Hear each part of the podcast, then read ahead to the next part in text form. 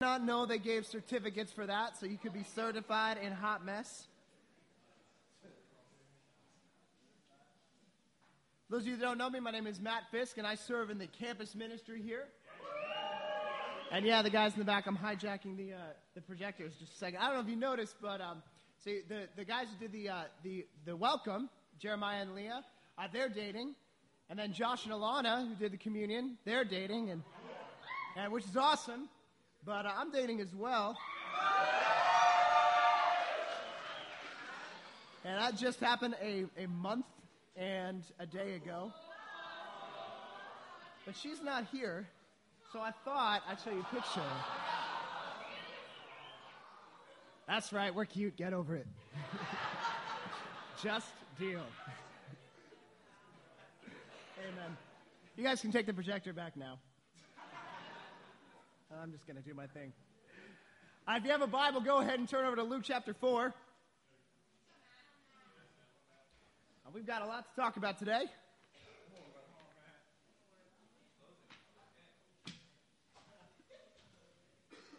Uh, as a church, we're going through the book of Luke. And we started last year, and we're all the way at chapter 4. So it's our 2020 vision to finish Luke before 2020. Who knows? By faith, right? By faith, where did half the lyrics go? By faith, that song. By faith, I'm making up the words off the right.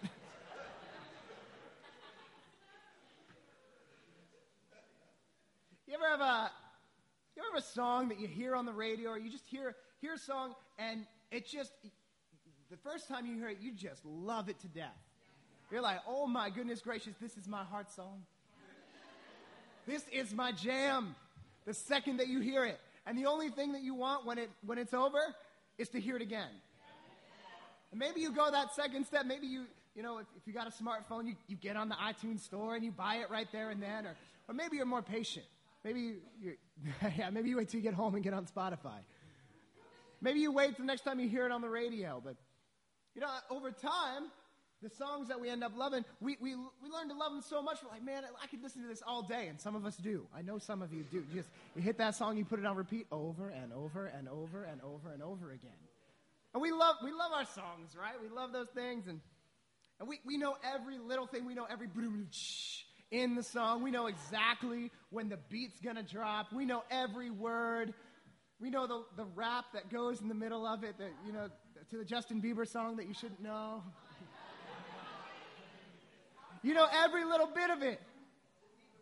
But it's funny, over time, over a long period of time, those songs, the one that just grabbed your heart, grabbed, grabbed you by the eardrums, and just was like shaking you and, and, and making colors brighter and making everything in life good, all of a sudden starts to, starts to lose that edge.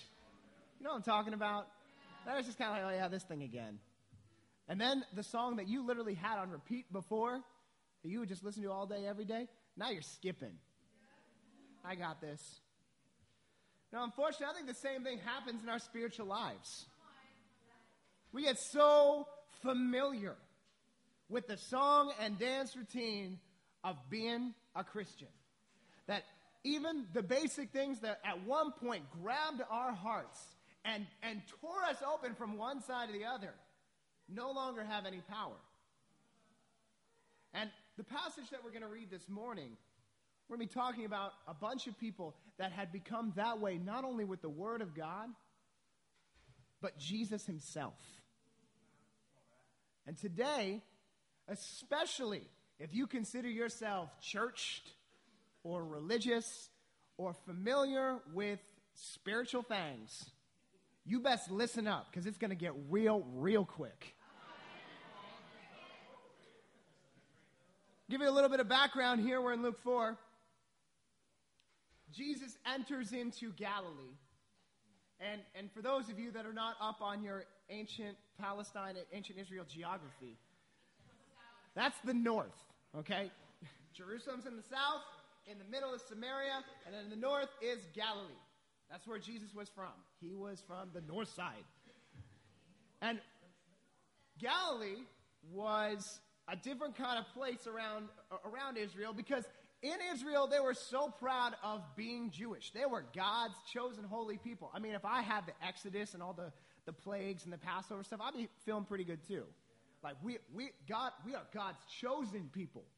We're special, you know? And over time, especially in between the Old and New Testaments, the Gentiles, the non Jewish people, and, and particularly the Romans, had started to move in on their turf. Now, Galileans, here's the thing about Galileans these guys were from up north, these are like northern boys. And they were always said to be full of courage and honor, always ready for a fight. These guys, I imagine them to be like Scottish Highlanders, like guys that just live up in the mountains ready to, you know, conquer something. And then all of them were ready to take back their homeland. They, they believed that um, to be truly right with God, that Israel would have to be restored as a kingdom. That they had to, that, that somehow the, the political spectrum, like they had to be a good kingdom in order to be right with God. Can you imagine that? Like Congress would have to be right and doing well for us to be doing well spiritually. Ain't never to happen. but the Gentiles had been taking up their space, especially in, in and we're going to zoom into Nazareth in just a minute here, Jesus' hometown.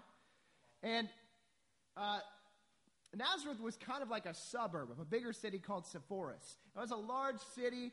Uh, it, was a, it was a big uh, economic center. A lot of uh, wealthy Roman um, businessmen were there, and that was a, there was a huge trade center. In fact, a lot of people from Nazareth worked in Sepphoris. It was about a three-mile walk, so that was the daily commute there.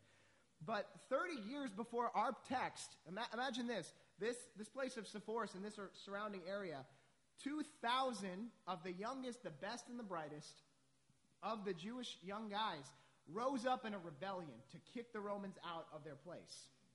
They were ready for a fight.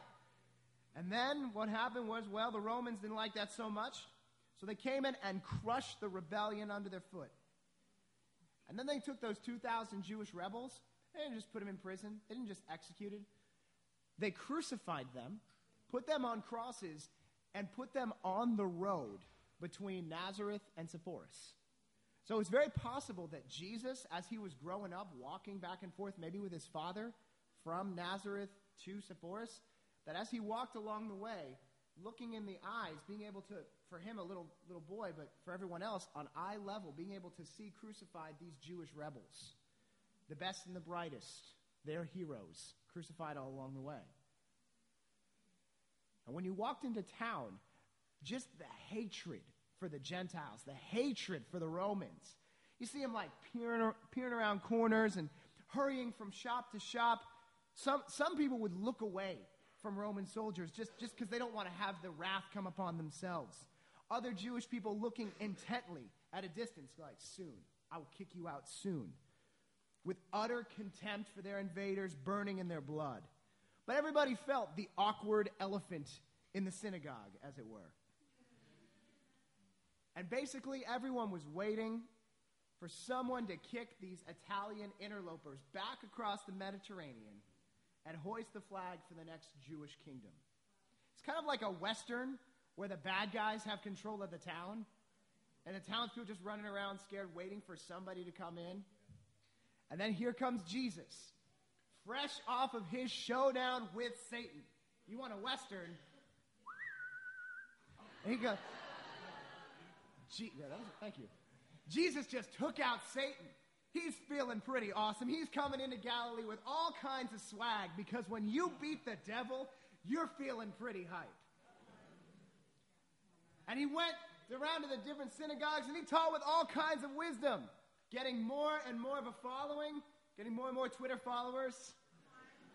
And he's got some street cred now. And it's interestingly, in verse 14, it says he was led by the Spirit. We're going to you know, start reading in just a minute. In the power of the Spirit, he did all of this led by the Spirit. He's not just like, and then I'll go there, and then I'll go there, and there.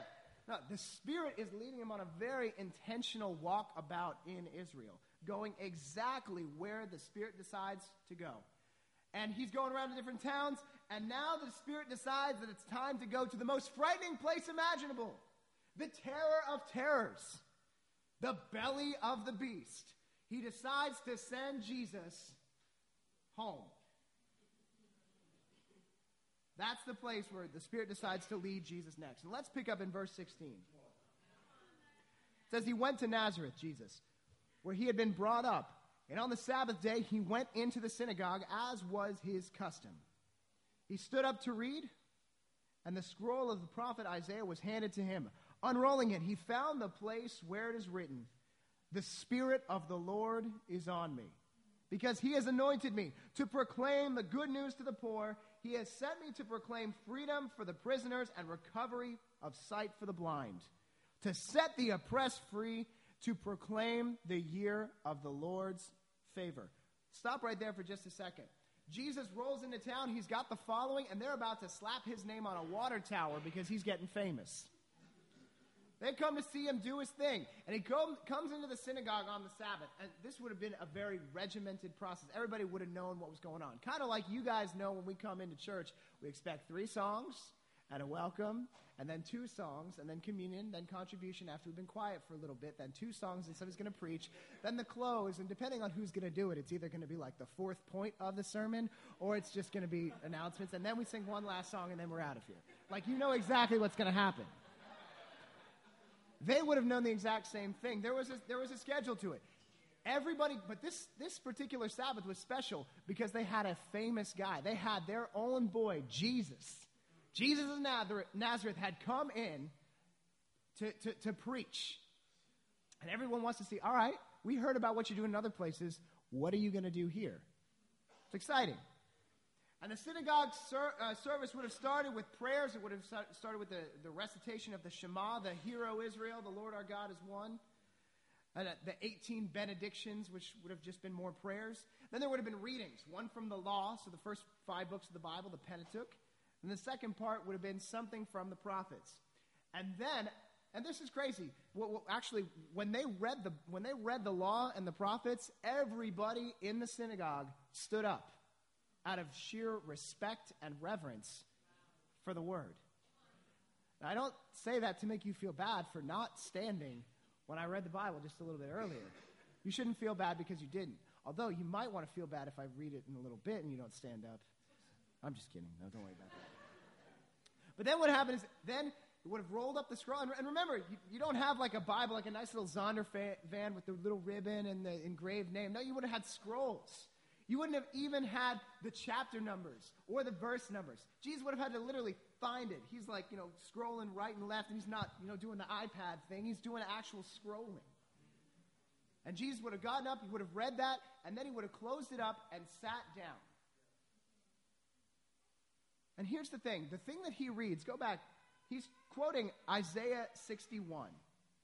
Actually, you know what? Go ahead and put your ribbon or your finger or bookmark where we're at now. Let's go over to Isaiah 61. You guys with me?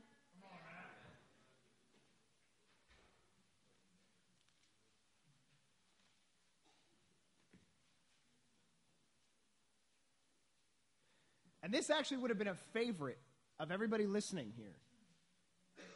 And you'll see why in just a second. All right, so Isaiah 61, verse 1 The Spirit of the sovereign Lord is on me because the Lord has anointed me, wow, to proclaim good news to the poor. He has sent me to bind up the brokenhearted, to proclaim freedom for the captives, and release from darkness from the prisoners, to proclaim the year of the Lord's favor and the day of vengeance for our God, to comfort all those who, who mourn. And then it goes down in verse 5. Strangers will shepherd your flocks, foreigners will work your fields and vineyards. They will be called, and you will be called priests of the Lord. You will be named ministers of our God. You will feed on the wealth of nations, and in their riches you will boast. Okay, this would have been a favorite for everybody there because they did not like Gentiles. And the best part about this is that, look, yeah, the captives will be free, the year of the Lord's favor will come, and the day of vengeance will come. They're like sitting there. This was the scripture that you read to get the brothers fired up at a men's Devo. They loved it. They loved this.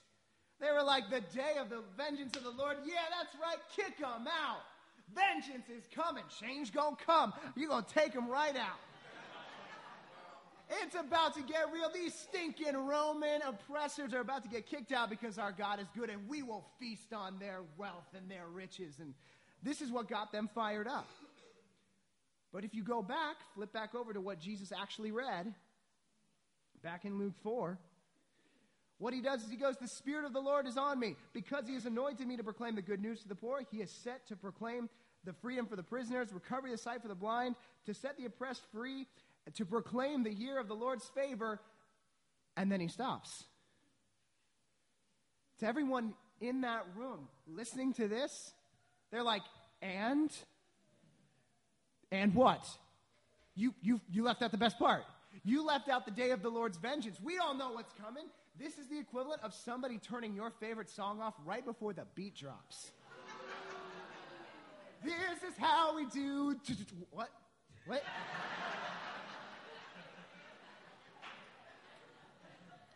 People do that do that, God sees you.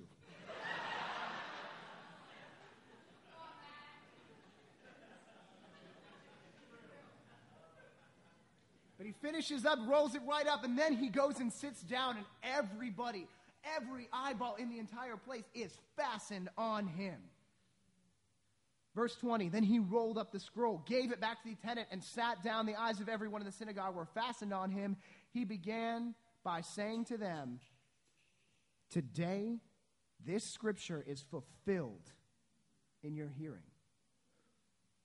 All spoke well of him and were amazed at the gracious words that came from his lips.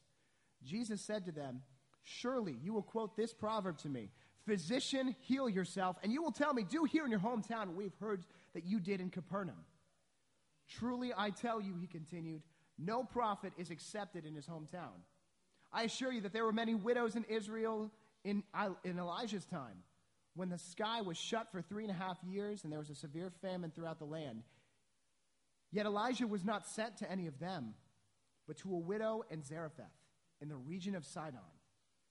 And there were many in Israel with leprosy at the time of Elisha the prophet, yet none of them was cleansed, only Naaman the Syrian. Now we'll stop here. He finishes the reading, he sits down, everyone's focused, and what he says hits like a lightning bolt in this little Jewish town. Today, this scripture is fulfilled in your hearing. Because what he says is a complete game changer. What he says is, The Spirit of the Lord is on me because he has anointed me. That word in the Greek, that word anointed, is kreo, which is where we get the word Christos, Christ. And he's quoting something in the Old Testament where we get, it's the, the Hebrew word of massa, which is where we get Messiah from. So basically, he just said, I am the Christ. I am the Messiah. He's not messing around. And this claim can only be met with two responses. And those two responses are my title and my two points. You can either meet that claim as someone who's familiar or someone who's faithful. Are you familiar or are you faithful? And it wasn't just that they were familiar with Jesus, although that doesn't help. They saw his speaking ability and were amazed at his gracious words, is what it says. They spoke well of him. That's actually an ambiguous little phrase right there. They spoke well of him. Actually, in the Greek, it, it's more like everyone bore witness to him. And they were amazed at his gracious words. And that idea, it's not that he was gracious, it was that he was like a really good speaker. They recognized, oh, he's speaking really well. They were amazed at how powerful. You can't deny the rhetoric, you can't deny the power of his words. But then they go on to say, well, isn't this Joseph's son? Indicating an attitude of, of Jesus, yeah, yeah, you say you're the Christ and the Messiah, but I remember when you were running around half naked around the streets. Didn't seem so Messiah then. I remember you. And the, the idea of they all spoke well of him, they all bore witness to him. In Greek, it has an, kind of an ambiguity to it. Kind of like if we were to say to somebody, well, bless your heart. it's kind of ambiguous. It's like, oh, that's great. Bless your heart. Yeah, it's kind of condescending, you know, too. Like, really, what do you mean by that? Bless your heart. Amen. And they, he says that they will tell him, physician, heal yourself. Basically, they're saying, prove it. All this would have been standard operating procedure. Deuteronomy 13, you can write it down and look back at it later. It's how they were supposed to test prophets. Supposed to look for prophets for the signs and the message. If they had signs and a good message, then you could listen to them. If they had signs and their message tor- turned you towards false gods, then you had to stone them on the spot. So this is standard operating procedure. And then he makes, then he kind of makes a little play on words, and he says, "No prophet is ever accepted in his hometown." In Greek, it's actually the same word as the Lord's favor. So yeah, it's the year of the Lord's favor, but you're not favoring me. The year of the Lord's acceptance, but you won't accept the Lord, me. And this is all interesting, but then he goes and drops this bomb on him. He goes, I assure you that there were many widows in Israel in Elijah's time when the sky was shut for three and a half years and there was a severe famine throughout the land. Yet Elijah was not sent to any of them, but to the widow in Zarephath. Now, to us, we read Zarephath and we go, hmm, how come everything in the Bible sounds like it was named after a sneeze? and then we move on. But to them, that would have been an air raid siren screeching in the middle of their synagogue. Did he just say Zarephath? And then he goes on to talk about Naaman, the Syrian. For us, we're like Syria. I think there's something going on over there right now. That's about all we know about Syria. But he specifically says Naaman the Syrian, not Naaman the leper, Naaman the Syrian. What he did was he just said, Look, God helped these Gentiles and not y'all. They're sitting there going, Did he just call the Gentiles the good guys? Did he seriously leave out the part about God's vengeance and then call the Gentiles the good guys? That's when they get furious and try to throw him off a cliff. And now you know you're having problems when you try to throw Jesus off a cliff. And here's the problem they were so familiar with their way of thinking and how the word was supposed to be read and how God was supposed to act that they not only missed him walking through the front door and speak to them, but they literally tried to throw him out of their life and off a cliff. And I think that's where some of us are this morning. Those of us that consider ourselves religious or churched or pretty familiar with God and the Bible. You know, you remember the first time that you heard the word and you felt it burn in your heart as though God Himself was gazing into your soul. The first time you took a stroll down discipleship lane and you read Luke 14, verse 33, it says, Unless you give up everything you have, you cannot be my disciple. And you cringed at the fact that you weren't really following Jesus. Pray for whatever's going on out there. or the first time somebody shoved Ephesians 5 under your nose and you saw that not even a hint of sexual immorality was tolerated by God and you felt the burn in your heart. How every how, the first time you read Matthew 18 or Matthew 28, 18 through 20, how everyone who claimed to know Jesus was supposed to go and make disciples and not just the pastor. You remember that. But over time, our hearts bego, be, begin to come dull. And we find the most striking scriptures become so familiar that we domesticate them. We declaw them so that they're safe for us. We embroider them on pillows. We put them on stickers. We tweet them. We put them on our Facebook wall.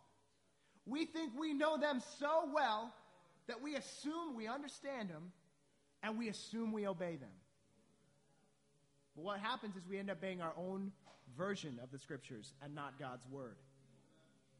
Really, being familiar with scriptures, like you know the time, if somebody was to get up here and read Matthew 28, 18 through 20, for those of you that have been around for a while, you know, at one point that was like, yeah, I really got to go make disciples.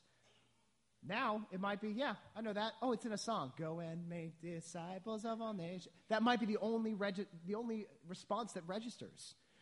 A lot of us would not feel the need to go out those doors and share our faith with the cashier at whatever restaurant we're going to. Some of us can hear not a hint of sexual morality and go home tonight and look at pornography on the computer. Some of us in here can hear that scripture and go back to your immoral relationships. And it won't register at all because you've heard it before. We can hear. We have to deny ourselves, pick up our cross daily, and follow him. And yet nothing changes. We go right back to where we were. I'd gotten to that point when I came into college, I hadn't shared my faith with anyone, I think, for like a year or something like that. And I remember Sam Cameron, my campus minister at James Madison, telling me, Matt, you got to share your faith because you're, you're not living discipleship. And I, I was like, well, I know the scriptures, but you're being legalistic. And he was like, go, go study it out. And I was like, fine, go study it out. And so I studied it out, and I remember, I remember scripture after scripture, my heart just burning with conviction that, oh my gosh, how have I been talking about Christianity for this past year and not done anything like a disciple should? But I could quote a bunch of stuff. I knew the songs, I knew how to act, I knew the song and dance. I wasn't even close to living it out. And really, it's a euphemism for pride. We deceive ourselves into thinking that we hold the word dearly when really we're clutching our own hearts too hard, too desperately to grab hold of what God's outstretched hand is giving to us. You ever hear the phrase, familiarity breeds contempt? But most of us in here don't show contempt for God's word by hating it. We don't say, I hate God's word. No, we show contempt for God's word by making his words and warping them into our own. We know that we should seek first the kingdom. But that doesn't really apply to our kids' soccer games or basketball games or our jobs or our schoolwork. You know, God knows my heart. He understands. I can miss church. I don't need to be a Devo. We know that the word says, do not be friends with the world. But that can't apply to the pictures that I have on Instagram or the people that I follow on Twitter. I mean, my parents won't even let me go see R rated movies. I mean, I've got to be okay, right? That means I'm not friends with the world. I mean, if I go to that party, I'm not actually to drink or smoke or hook up with anybody. I can hang out with those friends who do. And the whole time you know, don't be friends with the world. Go and make disciples. Well, I shared my faith with plenty of folks back in the campus days or last semester or at the beginning of the semester, or freshman year, or when I was an intern. I share my faith by shining my light now. What is that? Seriously. Jesus was the light of the world, and yet his light did not shine bright enough to just let it shine. What in the flat world are you doing? How familiar have you gotten with God's message? And how familiar have you gotten with God's messengers? Can you still hear the message from anywhere? It used to be that anybody comes up to you, you hear it, you're like, oh, I need the scriptures, I need the word, I need help. Can you hear it from anywhere? Can you hear the truth from that young Christian who's been faithful for five minutes? Can you hear a correction, a rebuke? Can you get convicted by somebody that you study the Bible with? Can you hear the truth from someone that you're discipling? Can you hear the truth from your wife? Can you hear the truth from your husband? Some of us have gotten so familiar with God's messengers that we miss God Himself trying to talk to us. Surely, you know, Jesus said, surely there were plenty of widows that needed help in Israel, but none of them Elijah wasn't sent to any of them except this widow in Zarephath, a Gentile. Surely in this room there are families that your kids are out of control. Surely there are marriages in this room that are an absolute mess of selfishness and bitterness. Surely there are singles in this room that are diving headfirst into materialism. Surely there are campus students that are overflowing with apathy and impur- impurity. Surely there are teens that have let the world buy up real estate in your heart. All that need God, but will receive no help because you're too familiar to be bothered with what God's word actually says. How familiar are you with God's message? Is the word constantly rewriting and reworking your life? Or have you started to file away your convictions only to pull them out when you're asked to have an opinion. We cannot be the Nazarenes that missed the very messenger of God and the message of God because they thought they knew what was already coming. Are you too familiar to be bothered by God? But it's not all bad news. That needs to be convicting to all of us. It's convicting to me. How dare I miss God's word? But it's not all bad. These guys were actually so close to the truth that they could literally touch it and missed it. But Jesus does give us a model to follow to guarantee that we can see what God is actually trying to say. That's why he talks about the widow and talks about Naaman. I don't have time to go through everything. Write these down. Go read them this week for your own quiet times, your own edification, because you need to be edified. Write down 1 Kings 17. And that's about the widow in Zarephath. I'll go through that in just a second. And then write down 2 Kings 5. You can find the entire stories about that. That's Naaman the, the, the Syrian. But I'll just kind of go through the Cliff Notes version. The widow in Zarephath, basically what happened was this, this God closed up the sky, doesn't rain, and everybody is dying because they have nothing. And this a widow and her child, literally the two, uh, uh, like most neglected people back in the day. No help, no nothing. And Elijah is sent to this widow. And he asks her, Hey, can I get some water? Can I have a drink? And, and she goes, uh, I, okay, I'll get you a drink. And then Elijah goes, Oh, yeah, and some bread too. The straight up arrogance. Can I have a drink and some bread during a famine and a drought of a widow? The sheer impertinence of that. She should have been like, Get out of here. Who do you think you are? She said, I don't have any bread. I only have a handful of flour and a jar and oil in a little jug, and I'm gathering a few sticks to take home and make a meal for myself and my son that we may eat it and die. That is literally her outlook. I'm going to prepare me and my son's last meal. And you want a drink and some bread from me? And Elijah goes, Don't be afraid. Go home and do what you've said, but first make a small cake of bread for me and bring it to me. Then make something for yourself and your son. And, I, and then he promises that the jar of flour will not be used up, the jug of oil will not run dry and, until the Lord gives back rain. And you know what? She does it. She goes home, and even in the midst of her desperation, she had hit rock bottom. Literally, I'm on my way to die with my son. And yet, you know what? I'm going to listen to what God has to say here. And you know what happens? God takes care of her. The oil and the flour don't run out, and they're fine. Actually, her son dies, and then Elijah goes and raises him back to life. That's faith in desperation. And the second story Naaman. This is like faith in embarrassment. Naaman was a powerful general in Syria, but he also had leprosy, which is nasty. And so he comes, uh, he's got a servant that says, Go to Israel. And so he goes to Israel. And he says, Somebody, help me, heal me. Goes to the king. The king's like, I can't do anything. Elisha hears about it, says, Here, come to me. And then so Naaman rolls up and he's got his entourage. He pulls up with chariots and horses like a big deal because really he's not, I mean, he is a big deal, but he's got leprosy, so he has to kind of compensate, and it's not so great. And he rolls up, and then Elisha doesn't even come out to greet him, makes this guy come into him and says, Go wash yourself in the Jordan River. Which maybe for you might be like a, a romantic idea that, like, oh, the Jordan River is so spiritual. The Jordan River is nasty. Like, I seriously don't know whether I want to go in the Jordan River or like the Bay. Like, it's, it, it, if you see pictures, it's not excessively inspiring or anything. And so Naaman kind of gets an attitude, pops an attitude, but I got rivers back home. Couldn't I just wash there?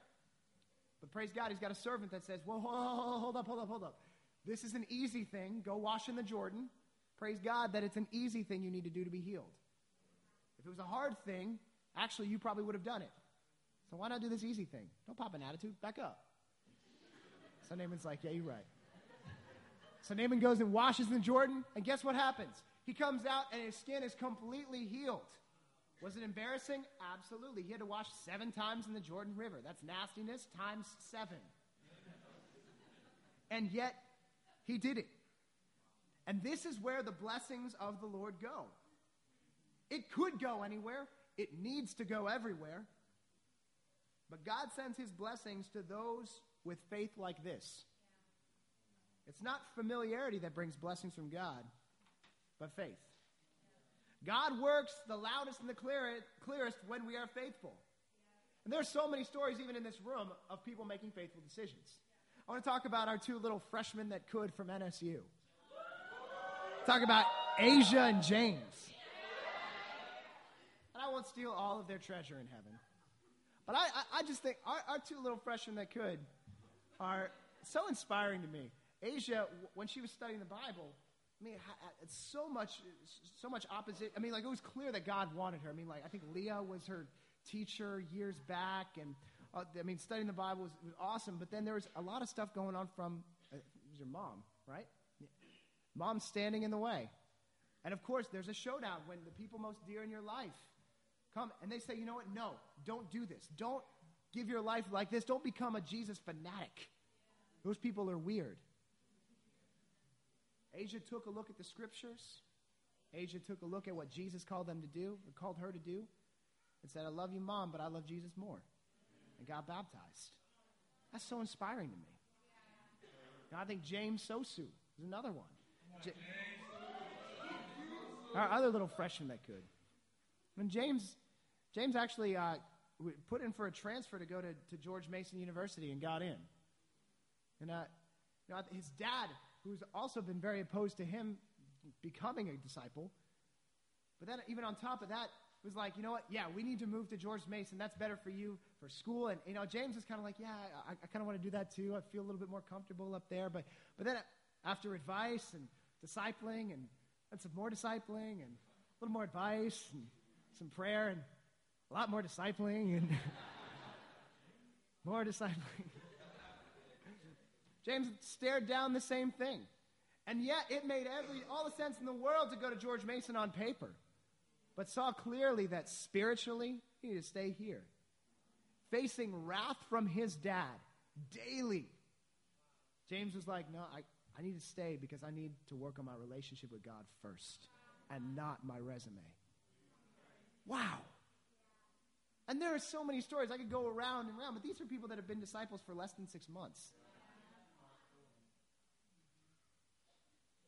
Absolutely incredible. And God has already blessed all that. They actually both came down. We drove all together to uh, the, the MTA CCA thing. It was awesome.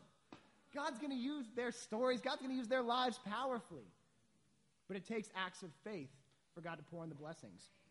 I know for me, uh, I, I, went to James Madison for, uh, I started off with music, and my entire high school life, I couldn't actually imagine my life without music. I, every day after school, there was some musical thing to do, whether it was you know jazz bands or quintets or quartets or solo stuff or lessons or marching band because that's really cool. I know what I am. but I couldn't imagine my life without music. And I go to James Madison, and the, the, the expectations to be in that music department were crazy. You had to practice at least two hours a day on top of all the rehearsals and all your classes. I was taking 19 credits, had to practice two hours a day in the marching band, and was trying to be a disciple. And my soul was splitting in two. Every time I was practicing, I felt guilty that I need to be with the ministry. Every time I was with the ministry, I felt guilty because I need to be practicing.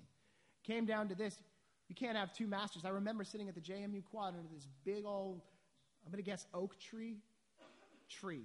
And just having a quiet time, just stealing between classes and, and reading Luke 16.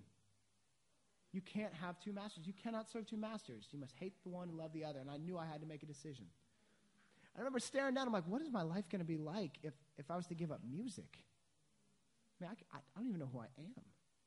I've always been a musician. Like, that was the plan from the beginning. But then on the flip side, who am I, who am I as not a disciple? I really don't know, and I don't even want to find out. That was hard. I remember I went to like counseling because it was so hard. I remember, because I'm a wimp apparently, I remember crying about it one night. I remember praying about it. And I, I just remember making that decision. I'm like, you know, I got to do this. I have got I, something's got to give, and it's not going to be Jesus. So I remember marching in to my to my advisor saying, "I'm not going to be a musician anymore. I'm not going to be a music major." Him looking absolutely like discouraged because he had fought for me to get into the department. I'm like, you know what? I'm sorry that I'm hurting your feelings, but Jesus comes first. I didn't know who I was for a little bit. You know, it's crazy though. Sometimes God has to remove big gifts to make room for bigger ones. And I, am joking, not joking, like less than three months later, I, God gave me a new dream to go and do ministry stuff. I went on a campus swap about three months later. Then, three months after that, I went to a ministry internship in Lexington, Kentucky, of all places. So many horses and so much not city. But God replaced that. And God poured the blessings on me. And so now, here I am, five, six, seven, I don't know how many years later it is. I can't count. Obviously, not a math major. But so many years later, I look back on that and God poured the blessings out. This is exactly the way I wanted my life to look. I just didn't know it looked like this. But it took going and saying, you know, I've got to be faithful. And there are so many stories uh, uh, of, of faithful actions like that, but I bet you there are just as many stories, if not more, of misconnections that we have with God because we're not faithful. Faith is staring down a choice between God telling us clearly what we need to do, and then on the other side, what the world is offering us. And faith is us choosing God in that choice. Faith is not a religious routine where you show up and you know the words. It's the decision to do something that you have no reason to do except God is telling you. It is, you know, practically, it's fully and truly forgiving your spouse or your boyfriend or your girlfriend when they acting stupid. And all you want to do is say no and just get mad. Faith is saying, you know what? I'm going to forgive like Jesus forgave. I want to hold on to my anger, but I'm going to forgive. I'm holding on to Jesus more. Faith is writing that check to give to God, even when you know you got nothing in the bank. Not nothing, you don't want your check to bounce, but you know what I mean. That's not good either. Faith is drawing clear lines with that guy or girl at school who texts you, who pays you attention, that makes you feel like he just gets you. Faith is saying, yeah, he doesn't. John Shern says he doesn't. I don't agree with that. Faith is saying, no, we're not dating. We're not going to date because my first love is God. You're not getting near me because you're not even close to God. It's faith is calling out your brother or your sister who has become overly familiar with their spiritual walk and they're not living out discipleship anymore. They're not having quiet times, they're not sharing their faith. Faith is calling that out, even though it would be massively awkward. This is what God calls us to live out doing something that doesn't really benefit us in an earthly way, but it does please God. God is waiting to pour out the blessings on each one of us, but are we going to miss them? Here's the sad thing. Unfortunately, there are non Christians in the Chesapeake, in the Tidewater area. There are non Christians at your school. There are non Christians that last night were partying. There are non Christians that will receive more blessings from God this week than you. Because somewhere along the line, they're going to hear the word and they're going to react to it the way they need to. But we will miss the blessings if we hear the word and we don't respond faithfully. God's blessings are reserved for those who are faithful, not those who are familiar. Sitting in these chairs don't guarantee you a thing. Acting faithfully gives God a chance to pour out the blessings. So let's not have that be that way with us. My challenge for this week run to make a faithful decision. If it is the tattered family relationship, run to fix that faithfully. If it is your love affair with the world, run to cut it off faithfully. If it's your evangelism that's non existent, with that evangelism with that one person that you've always said you should invite them to church, all right, run to evangelize faithfully. Imagine if Jesus' entire hometown had accepted him faithfully. Think about the army that he would have had at his disposal just to send out to all around Galilee. The story would have been very different if they had responded faithfully. Imagine if we responded with the same honor and faith as a widow and a leper. What kind of miracles would we see even this week? What incredible miracles do you want to see this week? Will you be faithful and see what God has in store for you? Or will you miss your connection with God's blessings because you've become too familiar? Church, let's not have that be the way with us. Let's be faithful and radical and never ever become too familiar with our God. Amen.